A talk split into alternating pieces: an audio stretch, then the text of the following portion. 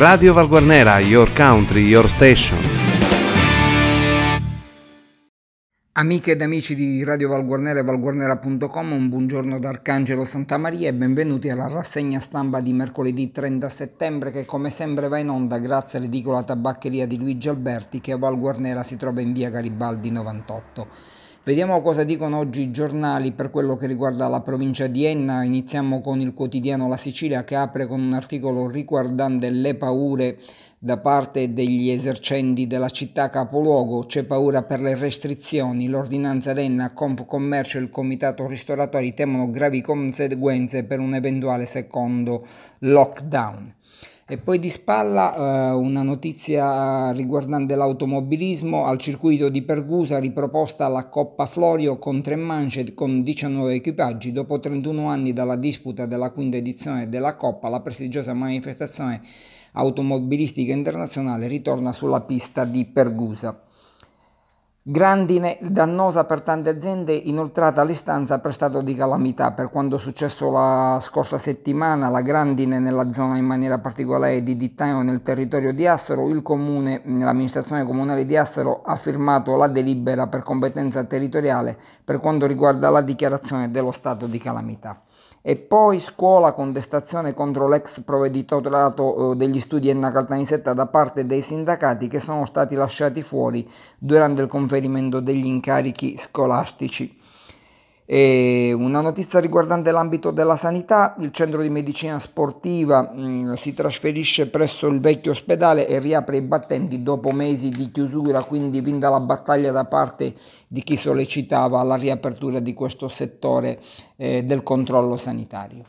Radici, tradizione e storia, un percorso multimediale che contestualizza il mito. Questo è il nuovo museo ad Enna, una rievocazione di madre terra di Core e delle origini antichissime della città, già apprezzata dai visitatori. Quindi apre anche questo nuovo oh, contenitore culturale nella città capoluogo. Viabilità a Troina dal comune donato all'ex eh, provincia il progetto per la manutenzione su SP47 vale 2,8 milioni di euro.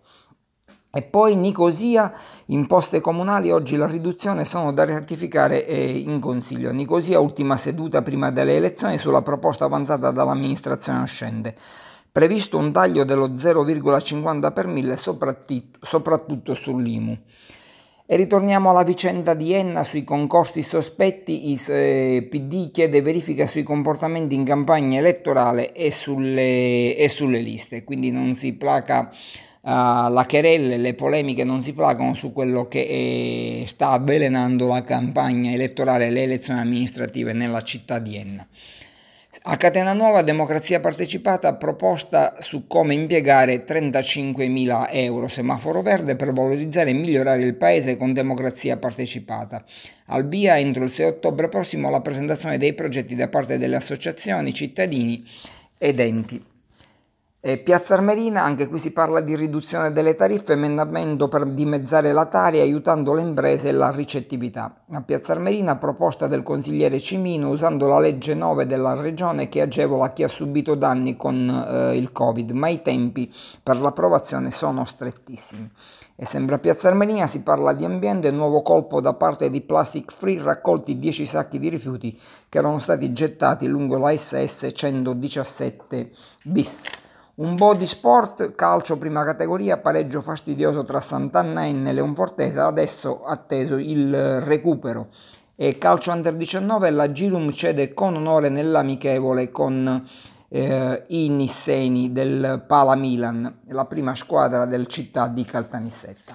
E passiamo al giornale di Sicilia che apre con un articolo riguardante le infrastrutture dalla zona nord all'autostrada, lavori di manutenzione, libero consorzio, l'arteria collega Troina passando da Gagliano Castelferrato ad Agira.